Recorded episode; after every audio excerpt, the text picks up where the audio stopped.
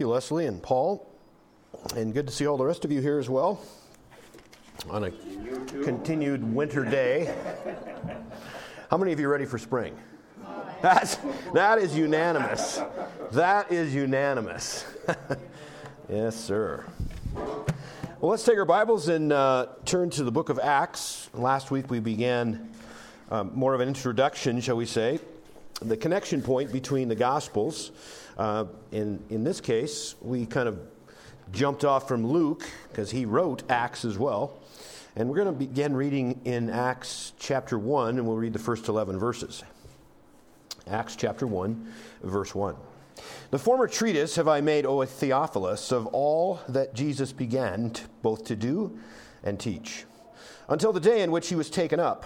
After that, he, through the Holy Ghost, had given commandments unto the apostles whom he had chosen to whom also he showed himself alive after his passion by many infallible proofs, being seen of him forty days, and speaking of the things pertaining to the kingdom of God. And, being assembled together with them, commanded them that they should not depart from Jerusalem, but wait for the promise of the Father, which saith he, You have heard of me. For John truly baptized with water, but you shall be baptized with the Holy Ghost, not many days hence. When they therefore were come together, they asked of him, saying, Lord, wilt thou at this time restore again the kingdom of Israel? And he said unto them, It is not for you to know the times or the seasons which the Father hath put in his own power. But you shall receive power. After that, the Holy Ghost is come upon you, and you shall be witnesses unto me both in Jerusalem and in all Judea, and in Samaria, and unto the uttermost part of the earth. And when he had spoken these things, while they beheld, he was taken up.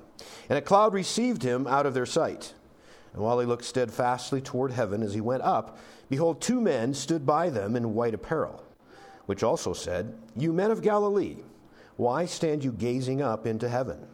This same Jesus, which is taken up from you into heaven, shall so come in like manner as you have seen him go into heaven. And may God add a special blessing to the reading of his word, and let us just bow in prayer before our study. Father God, we're here with anticipation,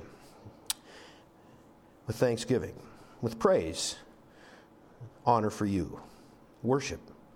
And Father, we would ask that as we're gathered here, in unison, Father, to gain more from you, from the Word, we would ask that the Holy Spirit would be our teacher solely today. And Father, that the Spirit here would be of yours, that we would be unified in the Lord Jesus Christ. Father, we pray for your guidance. We pray relationally that these moments you will take us to a level that we've not experienced with you before.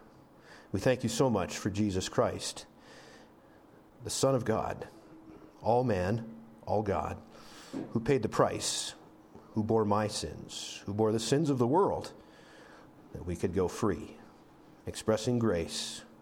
Father, just the way you planned it, from before you made anything, you had chosen us in Him Father, what a message, what a plan, and the fruition of which we are gathered here even today, knowing that even the further truth, our glorification to be with you in heaven, is forthcoming. Father, may you be praised and glorified. And again, these moments we look with yearning for the Spirit to teach us from your word. In Christ's name we pray. Amen. Amen. as I said briefly before, that uh, Luke, in fact, just turn back to the, to the Gospel of Luke momentarily, and we'll read the last verses there. It's, it's like it was a, the volume one, if you will. Uh, Luke wrote volume one. He leaves us in verse 50 of Luke chapter 24 uh, saying this, and he led them out as far as, Be- as to Bethany and lifted up his hands and blessed them. And it came to pass while he blessed them, he was parted from them and carried up into heaven.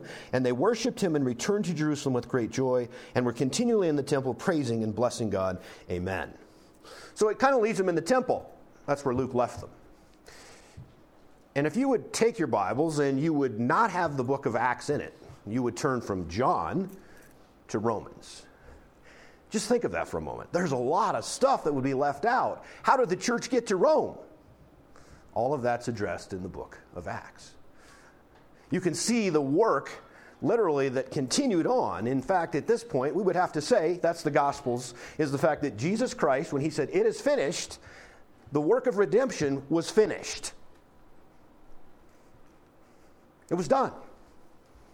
But the work wasn't finished. In fact, back to Acts chapter 1, it's really interesting. It says, in fact, that in verse 1 that he's writing, there's, there's a man by the name of Theophilus. And Theophilus, uh, we don't know anything about him other than that whoever they were writing to knew him well. Otherwise, he would have said more about him. But he was presented in Luke as most excellent Theophilus, so he was probably a Roman, um, what shall we say, a dignitary, someone that would certainly have been of, of prestige but in verse 1 of chapter 1 of Acts, back there, it says, The former treatise, which would have been volume 1, Luke, have I made, O Theophilus, of all that Jesus, what's the word? Began. He began to, what? What's he beginning to do? To do and to teach. Well, there's a sense of credibility. How many people do you know that have a walk that doesn't match the talk? And you're all nodding, right? That's how life is, isn't it? There's a lot of walking that doesn't match the talking, or vice versa. You know what? That's what I can say about my Jesus. His walk matched his talk. When he said something, you could count on the fact he did it as well. He was fully engaged in doing the truth just as much as he was in saying it. But beginning, that's interesting. I thought it was finished. Well, the redemption part was there's nothing that you can add to what Jesus Christ accomplished, not one single tiny thing. And I'm glad of that. Because that means if I could do something, that means I could lose something. Jesus Christ made sure that it was finished, complete. The package was in a bow, it was handed to us. And how we receive that is by faith. That's how we receive it by grace through faith. That's it. But here we are. If you receive that gift of faith, if you receive salvation, that Jesus Christ bearing your sins on the cross, literally then, you have taken on a mission. You're part of what has began with Jesus Christ is continuing forward. We have, we've, we talked about a couple of weeks ago, passing the baton. Passing the baton of witnessing to the uttermost world. Now think of that. You have 11 disciples. One of them is gone, Judas Iscariot. He's committed suicide. You have 11 left that Jesus is meeting with on the mount. And, and, and we come to, to Acts chapter 1. It's building a bridge. He's like, it's like a TV uh, show that ended in Luke, and all of a sudden it's to be continued. Don't you love those?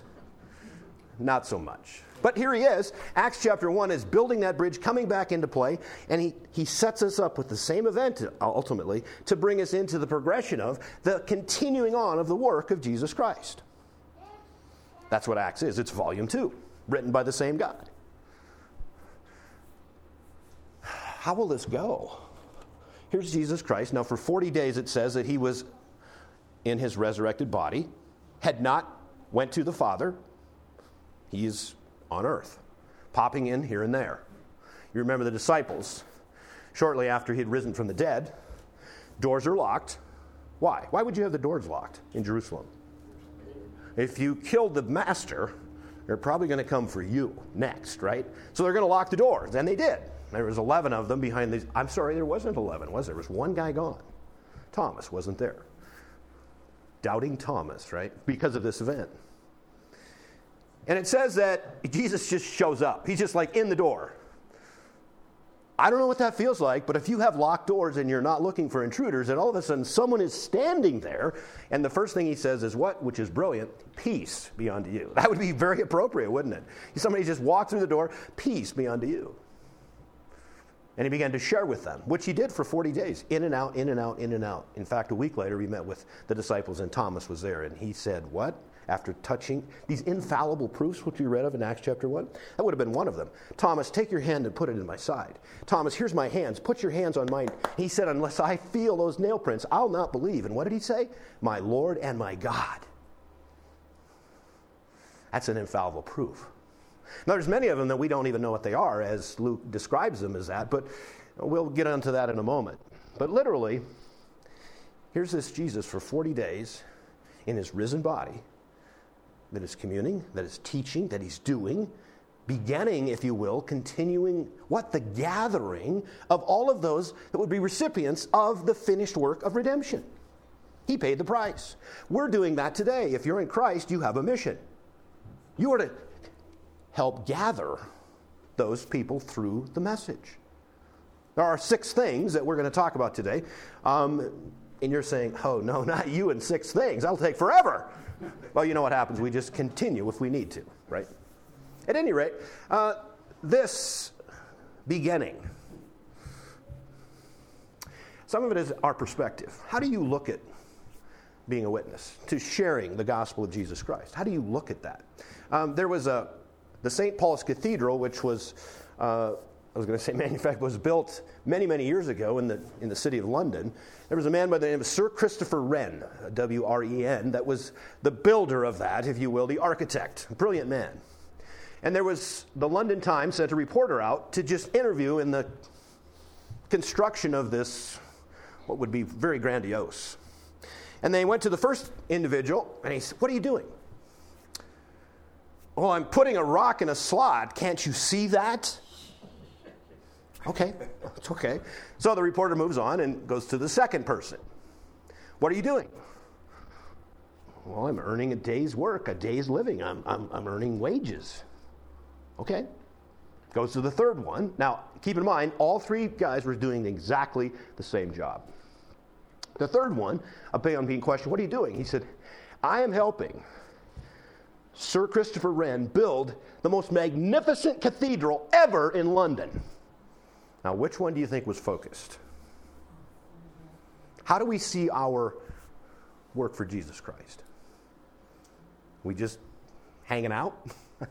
we just putting a rock in a slot? Are we just showing up? And I'm not putting any guilt trip on anyone. It's easy to do, isn't it? Because we're not focused on Jesus Christ, it's hard for us to see what's being built. Our eyes are somewhat lower than what Jesus would want us to be.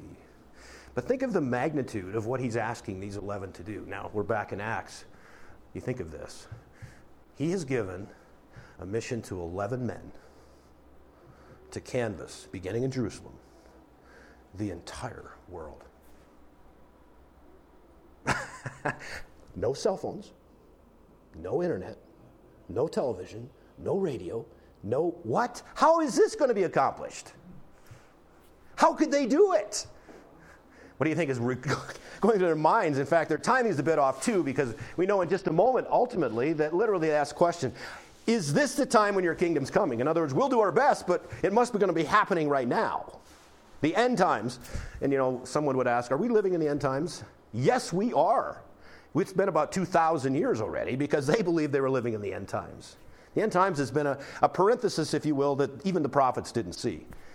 Daniel, the prophet, did not see the difference in time frame between Jesus' first and second coming. It was like mountaintops of not missing the valley. I, I always think of the mountains in which we're so, so beautiful, they're so majestic. But from here, the perspective we get, there's a whole lot you don't see until you start traversing those peaks and valleys. That's just like the gospel. Those of the Old Testament had no idea the scope of it. Yes, God was out in front of them. Yes, their faith was placed in God.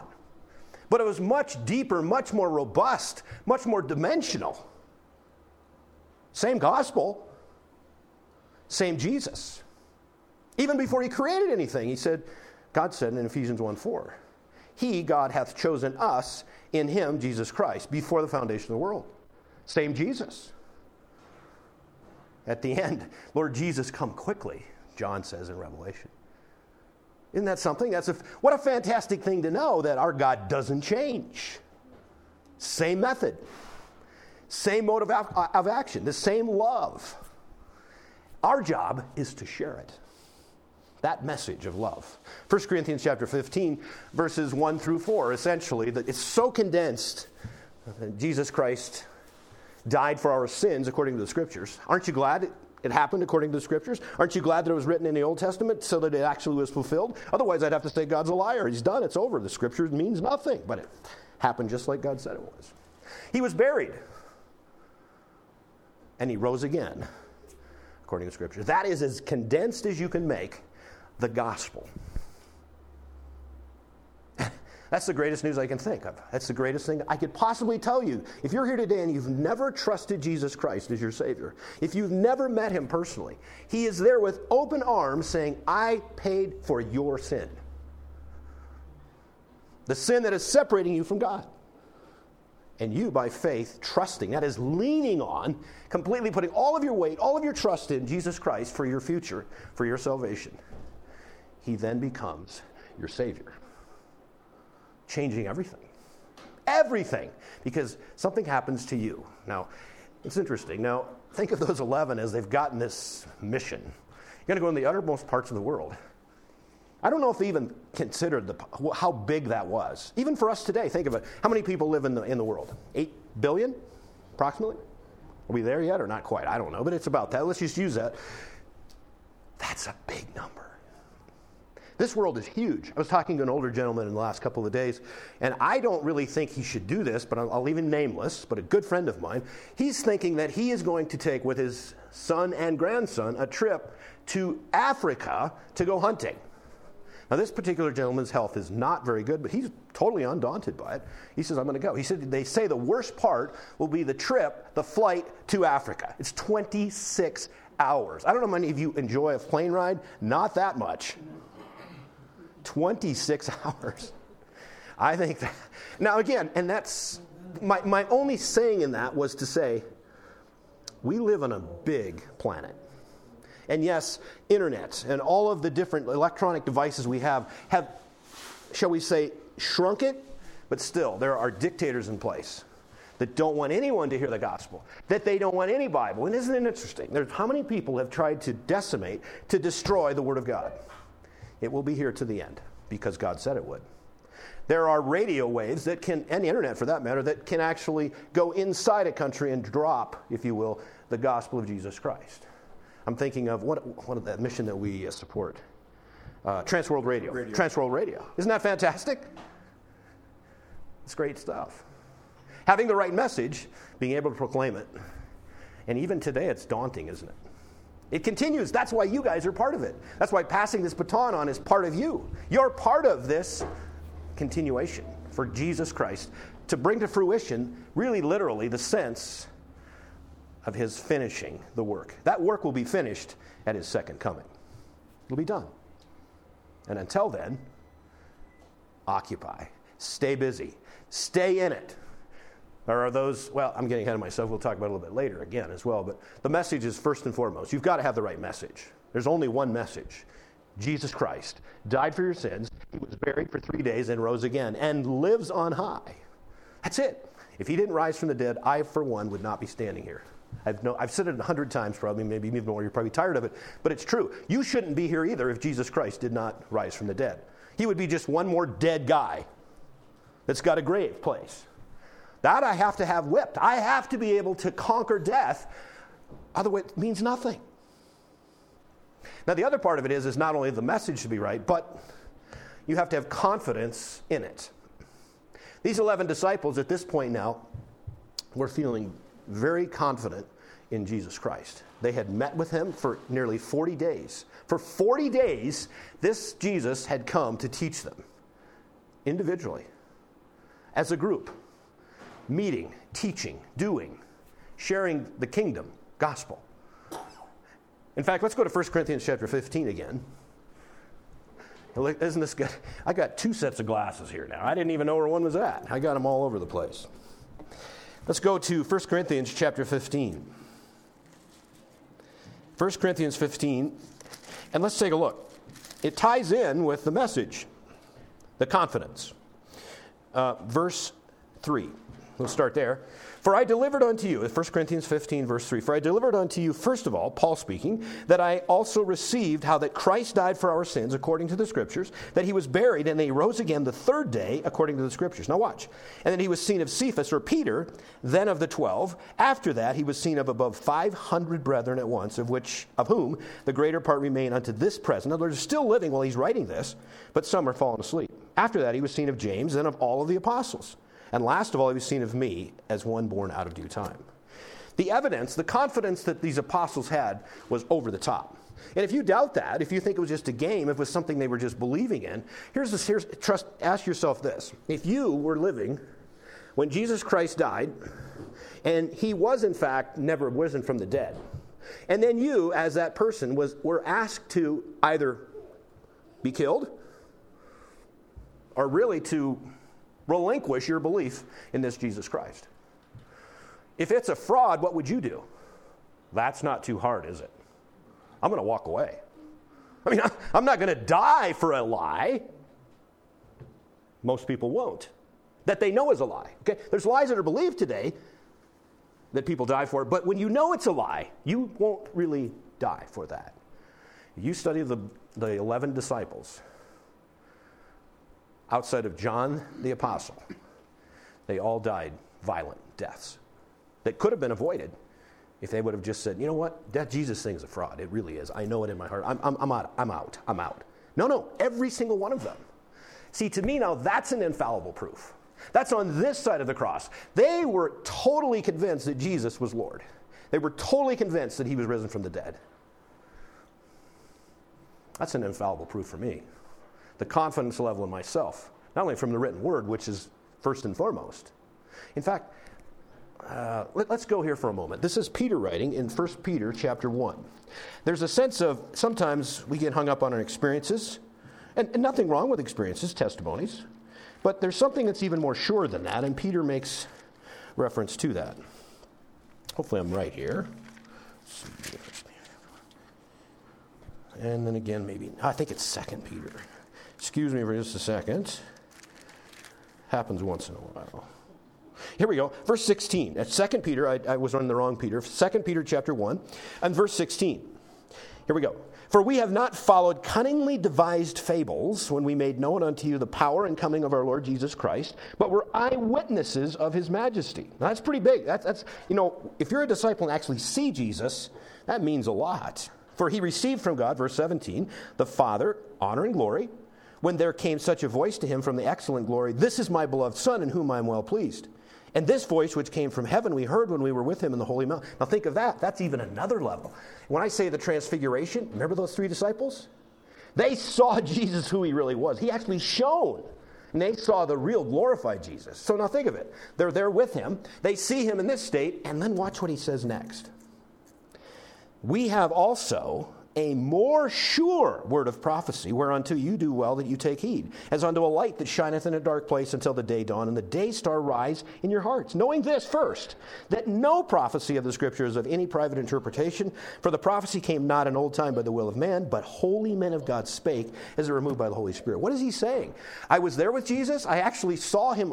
I was one of the select few, the inner circle that saw him in a transfigured moment. And yet, beyond that, it's even more sure the Scripture is more powerful. How would you take on Satan if you were the Son of God? He was taken to the wilderness in Matthew chapter 4 by none other than the Holy Spirit. Now I'm thinking, why would that happen for our sake? Because I want to see Jesus in the biggest battles. I want to see him take on the biggest enemies. I want to see if he comes out on top. But the really cool thing for me is Jesus Christ won against Satan by using exactly the same tool that you have in your hand. It is the Word of God. Now, Jesus could have called 10,000 legions or whatever. He could have called all of the angels and wiped and finally just whipped Satan. Do you know what he did? He beat him with the word of God. Now, here's the part for us. This is why we need to absolutely get behind and know the word of God ourselves. I'll tell you why. The second temptation, Satan, Satan himself pulls out of context Psalm chapter 91, verses 11 and 12, takes it and twists it so that it looks like Jesus should be following what he's suggesting. Satan knows the Bible better than you do. He also knows how to twist it and takes it out of context to make you think something that's not true. Now, do you see how important it is for us to know the Word of God? I've said this a number of times, but if you would go to be a bank teller, I'm assuming it still continues to be the same. They don't have 1,000 different types of counterfeit bills. That you need to be acquainted with all of these different bills because if one of those comes across, you need to know. No, they don't do it that way. What's the most what's the best fail-safe way to make sure that you don't get counterfeited? You study the real stuff.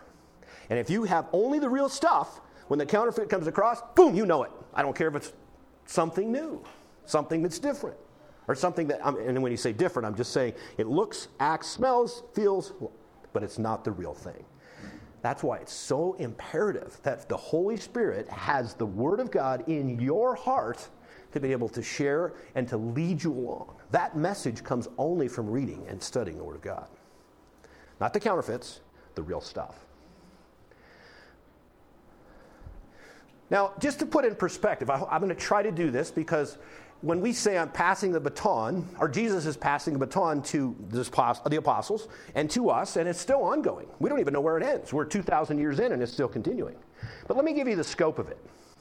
Let's say that you were looking at what's your favorite artist, a big time. I mean, like Rembrandt or one of those. Let's go with Rembrandt. That just popped in my mind, okay? So Rembrandt's got this, I mean, and, and now you're talking to a non artist. You're not talking a bad artist, you're talking non artist. Art class, what a joke. It was, it was, it was my teacher. Oh, nice try, Larry. But they couldn't even identify stuff. It's just not my deal. It's not in my DNA. But now,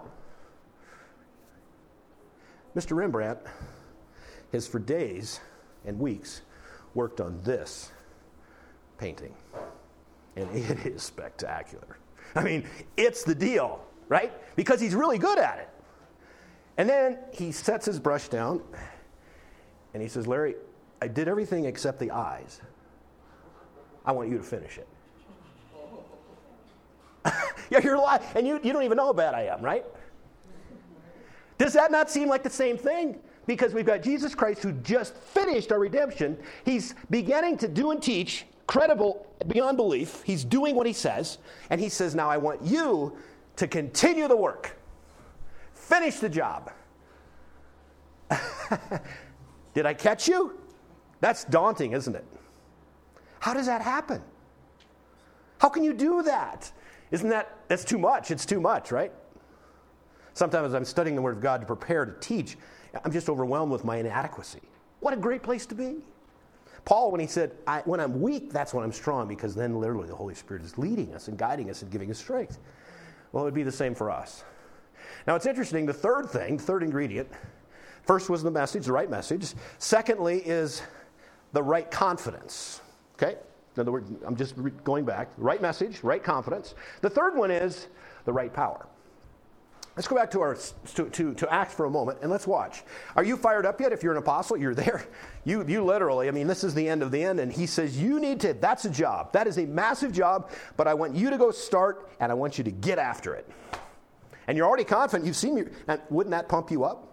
When's the last time you saw somebody that was dead in a grave and he's risen and you're, you're, you're interacting with him? That's a pump. I'm an upper, right? I get it. And then watch this Acts chapter 1. He says in verse 3, uh, uh, let's go back to verse 2. Speaking to the Theophilus again, that Jesus began to both do and teach, verse 1, comma, until the day in which he was taken up. After that, he, through the Holy Ghost, had given commandments unto the apostles whom he had chosen, to whom also he showed himself alive after his passion by many infallible proofs, being seen of them 40 days, 40 days with Jesus. And speaking of the things pertaining to the kingdom of God, just like he started the ministry in Matthew chapter 4, verse 20, 23. Same deal. And being assembled together with them, commanded them that they should not depart from Jerusalem, but wait now, wait a minute. Uh, there's no, no pun on the second wait, but this is like ready, set, wait. Are you guys really good at waiting? I'm not. Especially when you, now wait, Jesus Christ has appeared to me for 40 days. In and out, in and out, peace be unto you, peace be unto you. Teaches me, shows me the Old Testament, shows how it works in the New Testament, not even written yet. I get the whole picture of the gospel. He says, now I want you to spread that to the entire world, but wait. Why? Why would we want to wait? We better get started. And this is really important. How many tasks do we try to do of our own strength and fail miserably?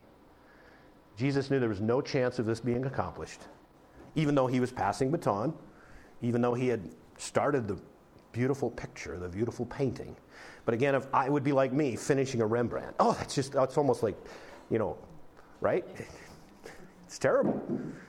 But he knew this they had to have additional power. They had to have power outside of themselves. Now, think of this for a moment. What he's really saying, because the Holy Spirit is what's been promised. The Father promised it, the Son, Jesus Christ, promised it, and it's coming with just in a few days in this place in Jerusalem. He said, You need to wait in Jerusalem. But wouldn't it be different now? Think of this for a moment now. For me to have my hands on the brush on a Rembrandt, you know, masterpiece, Well, what would happen if Rembrandt's hands were on mine, finishing the painting? It's different, isn't it? That's exactly what happens when we have the Holy Spirit within us to continue the work that Jesus does. Now, without the Holy Spirit, we're, we're, we have no chance. Now, wait a minute before you go there. How many of you have the Holy Spirit? If you've trusted Jesus Christ as Savior, I'm here to, I was going to say congratulate you, and that's fair, but every single one of you that has accepted Christ as Savior has the Holy Spirit. Let's go to 1 Corinthians chapter 12 verse 13. 1 Corinthians chapter 12 verse 13. And as you're turning there, I'm going to actually read uh, the next verse in Acts chapter 1, verse 5. He says, For John truly baptized with water, but you shall be baptized with the Holy Ghost not many days hence.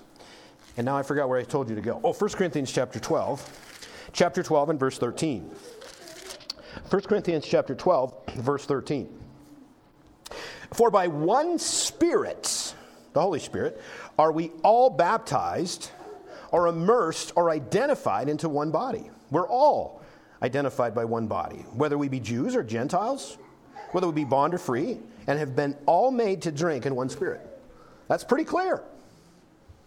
If you've trusted Christ, the Holy Spirit lives within you. And it's even better than that. He's seen as a down payment, or an earnest, if you will. Turn to Ephesians chapter 1, verses 13 and 14. This is, this is as good a news as I could give to you. Ephesians chapter 1, verses 13 and 14. 13 and 14. In whom, well, this is back up one verse then, that we should be to the praise of his glory who first trusted in Christ, in whom you also trusted, trusted in Christ, after you heard the word of truth and the gospel of your salvation, in whom also, after you believed, after you believed, you were sealed with that Holy Spirit of promise, which is the earnest of our inheritance until the redemption of the purchased possession unto the praise of his glory. Now, there's a lot of stuff going on there, but literally, you've certainly probably went out and bought a house at some point, or maybe, maybe, you, maybe you haven't, but maybe tried. Okay? One of the first things you do if you looked at the property, and sometimes it takes a couple of times, right? You look the first time, I don't know about that. I, you know, it's nice, but I don't know. But you know what? you talk it over and let's go look at it again. And you say, that, that's the deal. I think that's the deal. I think that's it. Now, there's something you have to do for you to place that thing or to hold that in a contract. You have to put earnest money down. You would put a portion of the required amount that you've made as a sales price, and of course, has to be agreed from buyer seller. But that earnest money then would go into escrow account, correct? Okay. Now that's binding. And in our case, if you've got this, the Holy Spirit is the earnest money, if you will, that God used in your life when He saved you to absolutely guarantee that you will be glorified and be with Him in heaven. I cannot think of a better earnest money than that. You're sealed to the very end. That Holy Spirit is in every one of you that's trusted Christ. That's the power that is within you that is going to allow you to be part of the team that's going to finish the work that Jesus Christ began. The Holy Spirit. The right message, the right confidence, the right power. Let's take a look at a few things of what Jesus actually had, had spoken of. Let's go to John uh, chapter 14. John chapter 14. He promised this would happen, and it was essential that he leave for it to happen. They didn't think that was a great idea, but as it worked out, it's the only way that it was going to work.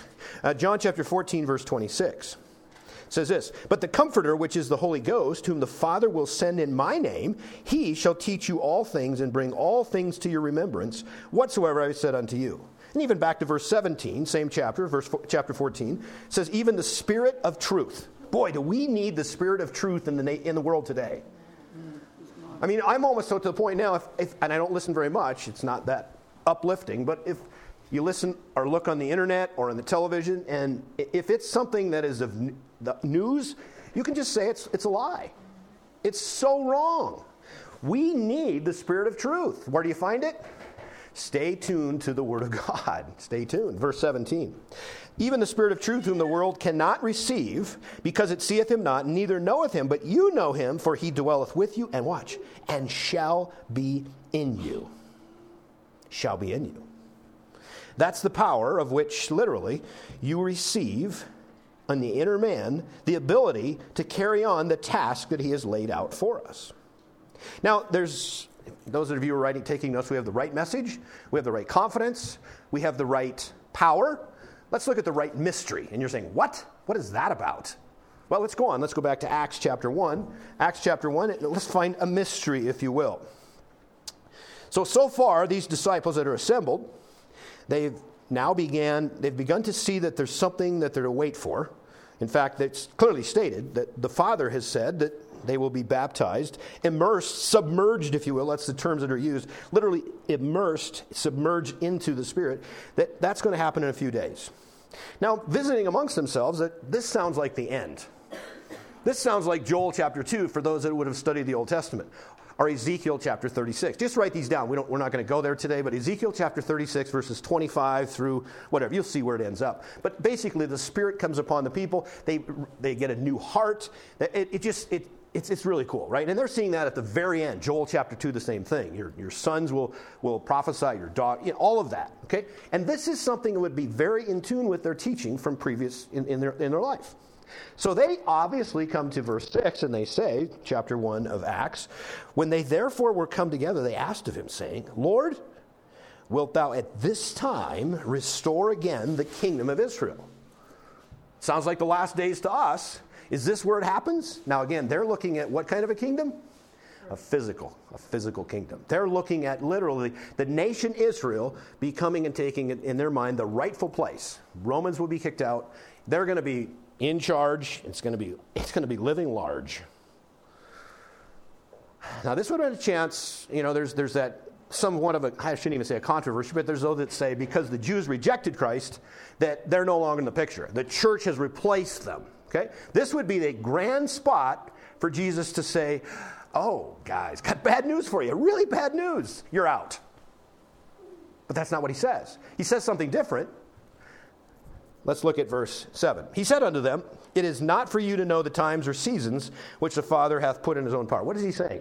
None of your business. So sorry, don't worry about it. In fact, let's think about that for a moment. I said last week we struggled a little bit. No, we struggled a lot with the weather and the calving and that sort of thing. And we did stuff that I'd never done before.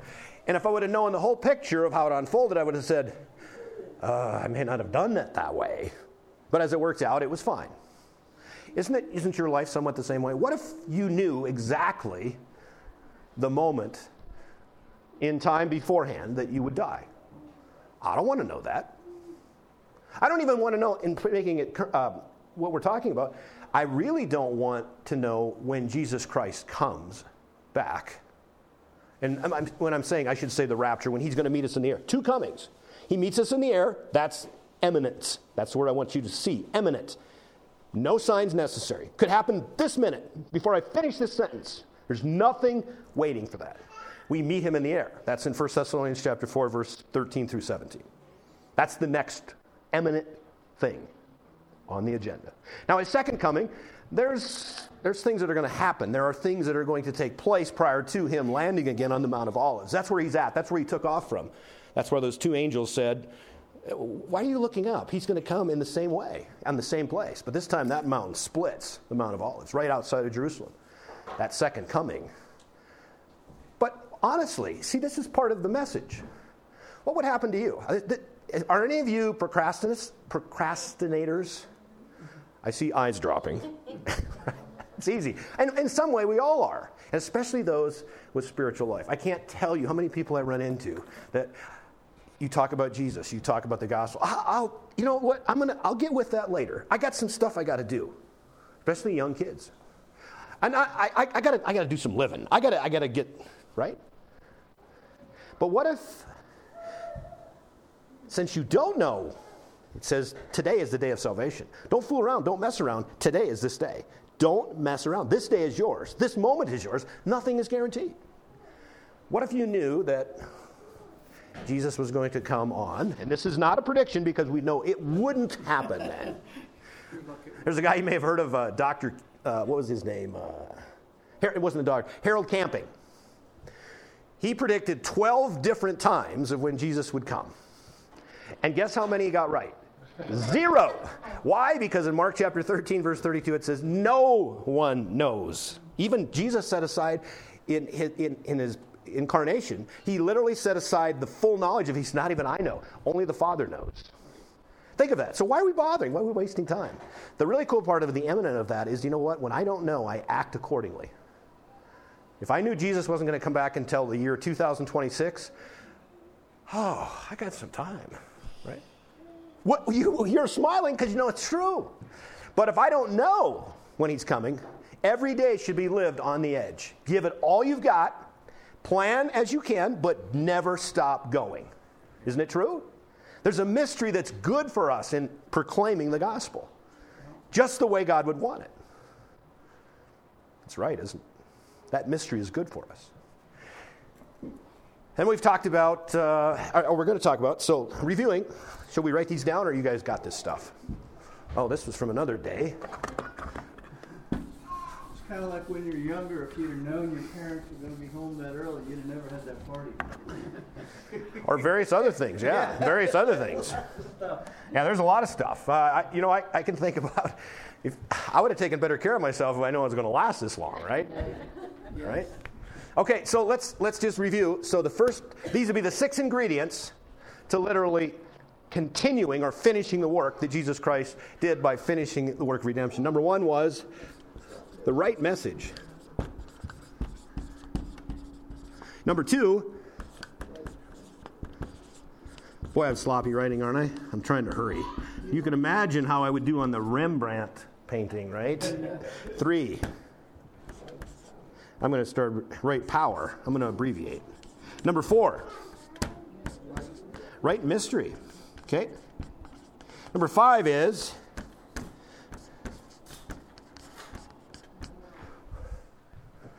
You didn't think I'd write it up there, did you?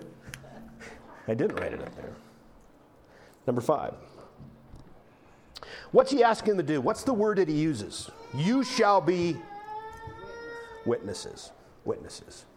Witnesses. That's what you're going to be. Have you ever, have you ever testified in a court of law? What do they ask you to do? Give your opinion?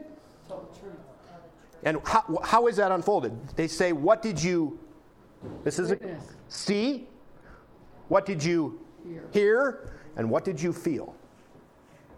They want to know just the facts. That's what a witness is. Isn't that exactly what we're describing? We got the right message, we got the right confidence, we know Jesus is alive, we've got the Holy Spirit here. We know in, in the sense of the eminency, the mission is for you to be a witness. A witness. You have to be the right. I'm, I'm not even going to say right, I'm just going to say you are. Now, if you say, I don't really want to be, you don't get it. You know, that choice is done. When you trusted Christ as Savior, you're part of the team. Now, there's gift of, evangelism, of evan, evangelism. There we go, finally got it out. And they have it almost, a, it is, it's a special gift for them to be able to, I don't know how it works, but it works. I've watched someone that has the gift of evangelism. It's amazing because it's the Holy Spirit working through them in a way that's just whoa. But that doesn't let us off the hook. Every single one of us shares our life, and not just to teach or to talk, but to walk and talk. Isn't that true? Absolutely. Our lives are a witness. In fact, many times, uh, who was that? Was that Gandhi that said, The reason I'm not a Christian is because of Christians? Ooh, ouch, ouch, right? Right? It's true. Our witness is not just what we say. How are you walking? Is it matching your talking? Jesus was a great, what a great example for us. A witness. Being a witness. Now, let's put it in, let's put it in a court of law. So the world is the judge. Okay, got it for a moment? Just the world. This is someone that's not saved, someone that doesn't know Jesus personally. They're the judge. The Holy Spirit is the defense attorney for Jesus Christ. The defense attorney has called you on the witness stand to give witness to Jesus Christ that he is who he says he is. oh, that's literally what we're talking about. So that the world can be convinced, or at least see the evidence, of what you as a witness can share about Jesus Christ. Now, what does that tell us? We probably should know the Bible pretty well. we would know the truth so we could share the truth. It's not experience. Now, I'm not saying anything wrong with experience if it matches God's word, but you just, you we went to Peter for that reason. There's a more sure. This is the guy that walked with Jesus. This is the guy that saw him on the Mount of Transfiguration. And he said it more sure is to literally the word of God. And there's one left, and you say, man, we did that in record time. Well, you don't know how long this one will take. No, I'm kidding. I'm kidding. So this is all good, but where do we fall apart? Got the message, got the confidence, we know he's alive. We got the power, and again, that's something that's ongoing. That's ongoing, the power. You have to be continually filled with the, with the Spirit. How do you know someone has the Holy Spirit? Now, each and every one of you have it, but do you yield to Him or do you resist? Do you yield or do you resist? How are you feeding? How are you feeding the Holy Spirit? You feed Him through His Word, through the, through the Word of God. But you'll see fruit. That's the thing about life. Life has fruit. For the fruit of the Spirit is love, joy, peace, long suffering, gentleness, goodness, meekness, temperance, faith. Against such there is no law. You can't argue with that. That comes only from the Holy Spirit. Now, if you don't see any fruit, I'm not talking even, even in yourself, sometimes a good thing is to look in the mirror. What do I see? And I'm not talking physically. I'm talking about let me just let me just diagnose my spiritual life. What do I look like? Am I doing what, what do I have fruit? What does the fruit look like? If there's no fruit, I'll tell you this. You're not walking in the spirit. Living in the spirit, yielding to the spirit. That's where the power continually comes from. These disciples, not only did they learn about the scripture, as Jesus would have unfolded in those 40 days and even before, the fact they continued to yield to him in all of this journey through Acts, particularly, and the rest of their lives. It's the same for us. Tomorrow morning, you're going to make a choice. What am I going to do with the Word of God? When He asks you, how much of you are, are, is mine? And by the way, in 1 Corinthians chapter 6, verse 19 and 20, he says, You are bought with a price. You are the temple of God. Not like you could be, you should be. Ask, no, no, you are the temple of God. So how do you, oh, you know, that room, that room's small. I kind of got it closed off. I don't go there much. Is it any wonder then we're struggling with power? Happens easily. And again, I'm not being any, I'm, I'm just saying, this is for me too. I mean, this is straight away. Larry, listen to yourself. And that eminency, oh, that's good. Well, you don't know when it's going to happen. It was kind of like almost in a bad way. I don't know how, you, how the discipline was, but my mother took care of business at home, if you will. But when she said, You wait till your dad gets home, oh, that was a long time. Because you wanted to get it over with, but you really didn't want to have it at all. And it was serious if it got to that level, right? My dad didn't mess around.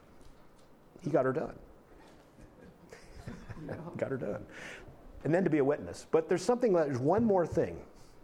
There's one more thing.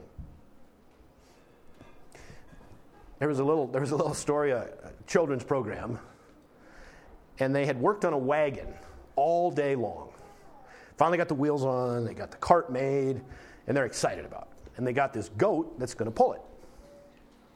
And you're already there, aren't you? You're already there. The cart looks fantastic. The guys are really happy with themselves about it. And they hook the goat up, and you know what? He won't pull it. He just sits there because goats do what they want to do. You've noticed that, haven't you? I'm even better. I don't have one, so I don't know a lot about them. So, what are they going to do? How are they going to? Here's the word I want. How are they going to? Oh, didn't get. What was, what was it? Teach. Okay, deeper, deeper. How are we going to?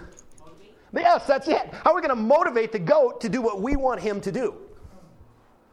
So the one-year-old boy, being the thinker of the group, takes a long pole, puts a carrot on the end.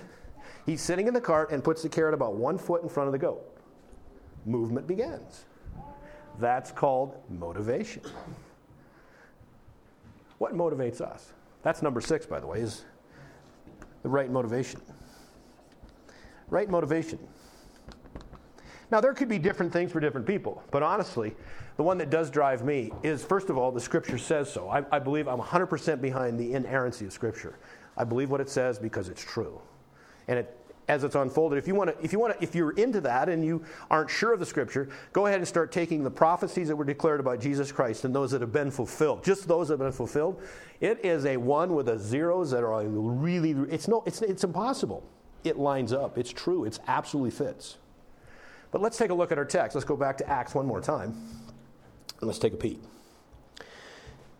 He said, It's not for you to know the times or seasons, verse 7, which the Father hath put in his own power, but you shall receive power after that the Holy Ghost is come upon you, and you shall be witnesses unto me both in Jerusalem, in all Judea, and Samaria, and unto the uttermost part of the earth. When he had spoken these things, while they beheld, he was taken up, and a cloud received him out of their sight. That must have been amazing. While they looked steadfastly toward heaven as he went up, behold, two men stood by them in white apparel. They just show up which also said, uh, You men of Galilee, why are you standing looking or gazing up into heaven? This same Jesus, which is taken up from you into heaven, shall so come in like manner as you shall see him go into heaven. Motivation? He is coming again. There's no question about it. Now, in, in uh, 2 Peter chapter 3, well, let's go there for a moment. That, that's, a, that's a really important passage for numbers of reasons. 2 Peter chapter 3, and we're, we're about to close up. 2 Peter chapter 3. Let's take a look at this. This is, this is stuff that you've probably heard if you've been sharing the message. Verse 8. Now, 2 Peter chapter 3, verse 8. But beloved, be not ignorant of this one thing that one day is with the Lord as a thousand years, and a thousand years as one day. That's hard for us to even grasp. A thousand years ago would be what? 1024. That hurts my head. And with God, it's, it's like one day. Doesn't matter. Does, just doesn't matter. Time is, well, He created time. And then verse 9 The Lord is not slack concerning His promise, as some men count slackness, but as long suffering to usward, not willing that any should perish but that all should come to repentance. There are those today that believe that, well, in fact, verse 3 says, knowing this, first, that there shall come in the last days scoffers, walking after their own lust, saying, Where is the promise of his coming? Have you heard that? Second coming. Or have you even heard this from non Christians saying, it took longer than the second coming. They don't even know what they're saying. But, you know, it's so fixed now that it's something that's way, way off. One day, it's going to happen just like that. And the imminency of it, it's boom, just like that. And I have to believe when you start to look at the things that are being talked about at the world levels, higher levels of leadership, what's taking place, we are close. We are close. When I was a young, young guy, which that's been a few years back, you know, the mark of the beast in Revelation didn't make a lot of sense to me, honestly. I mean, yeah, it did, but how would they do that? They could do it multiple ways today. Multiple ways. The currency, whatever, I'm just calling it that, it could be in any place in the world. Right now they're talking about a digitized currency. I don't know where your minds go with that, but li- literally, if you've got money, if you will, I'm using that word now, in a digitized account, guess what they can do? They can control you to the nth degree, tell you where to go, when to go, how long to go, not to go. All of a sudden, you are just exactly who they say you're going to be. Now, does that not sound like the mark of the beast? And the whole system, that's where we're at. Now, I'm not saying that we could, we could go down that trail, but I'm going to suffice it to say we are getting pretty close. Pretty close. It's even more imperative that we take the right message with the right confidence, with the right power, using the mystery to witness with the motivation that He is coming back and you are just as actively involved in this as those 11 apostles were when they took received that message. The world needs Jesus Christ just as bad. In fact, in America, never needed it worse. There are kids today that probably don't even know what the Bible is, let alone what, it, what it's about. What does that mean to us? Let's get about the business. Now, there's resistance from every place. Spiritual warfare, it's amazing. It's amazing the spiritual warfare, the levels that it can come at. But I'm going to leave you with this verse. In 1 John, let's just turn there. Take your Bibles and turn to 1 John chapter 4, verse 4. 1 John 4 4. We need to remind ourselves of this. 1 John 4 4. You are of God, little children. That's a, it's an endearing salutation that John uses for those that he's writing to, and have overcome them, because greater is he that is in you than he that is in the world. You need to submerge yourself, immerse yourself in that. Greater is he that is in the world than he I'm sorry, greater is he that is in you that is in the world than he that is in the world. I'm gonna, I've probably done this, and most of you know this because I've tricked you before. The really cool thing is, is who God is. If I was going to ask you who is the opposite, who is the antonym of God, you would say no one. Now, I've had some, I've had, I've, I've tricked some, and there's some of you looking, they didn't want to participate. I'm like, where's he going with that? now, we would, if I would say, what's the opposite of good? It's easy to come with evil. And actually, evil is the absence of good. But that's okay. But that's how you get there because what you wanted to say was the opposite of God is Satan. Go ahead and say it because that's what you wanted to say. I'm here to say with exuberant joy, it is impossible because Satan is a created being. He can only be at one place at one time. God has him totally and completely at his disposal. God is eternal, omnipotent, omnipresent. There's only God, no one else. That's whose side you want to be on. And you can be. Praise God for are you guys, how do you see it? Now, what's your perspective? Are you building a cathedral? Are you building, or are you just putting a rock in a slot?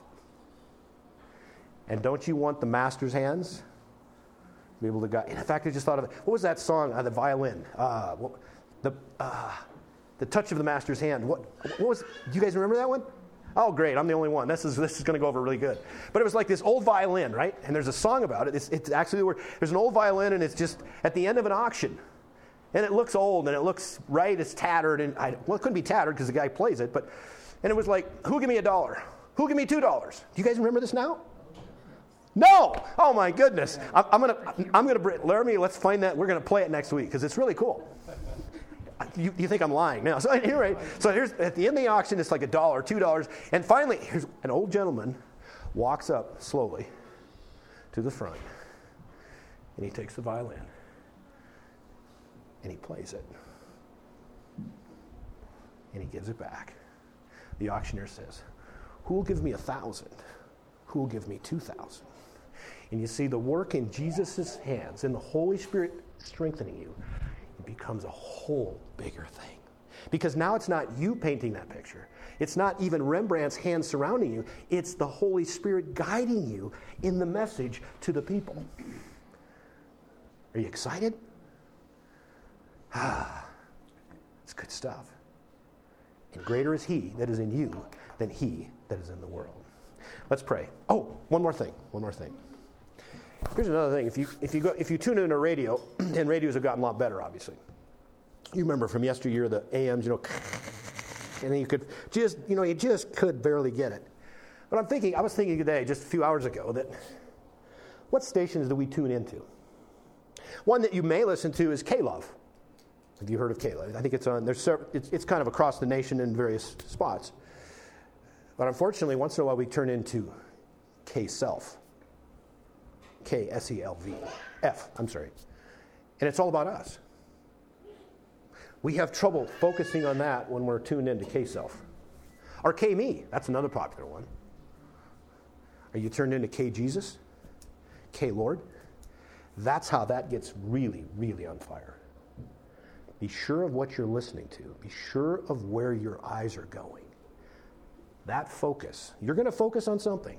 When you focus on the right message, with the right confidence, with the right power, in the presence of the mystery, that eminency, then the mission becomes motivated by Jesus Christ. Let's pray. Father God, we thank you for the opportunity we've had to just gather around your word. The power of the Holy Spirit is amazing. We thank you for the Spirit even being here right now, speaking to us, to individuals. There may be someone here today that hasn't trusted Christ before, someone that doesn't know Jesus personally, and yet Jesus Christ died for that person. And right now, that person in the inner sanctum of their heart can repent of their sin. They have no power to change themselves. But by faith, by trusting, fully engaged in leaning upon Jesus Christ wholly in the sacrifice that he committed himself to, trusting in him completely by faith, then grace is exploded within that person. They're receiving God's riches at Christ's expense. They literally have become a new creation. The Holy Spirit will take residence. they now are freed from the power and the penalty of sin. That's the gospel. That's the gospel unfolding one at a time. Our world is, is totally engaged in power and politics and whatever it might be to guide and direct and push people around, but literally, the power of the gospel is one soul at a time. Building the church one person at a time. Father, thank you for what Jesus accomplished. Thank you for these that are gathered here today and their desire to know more about you. You are worthy to be praised and worshiped. We thank you in Christ's name. Amen. Today being the first Sunday of the month, I think Paul has made reference to it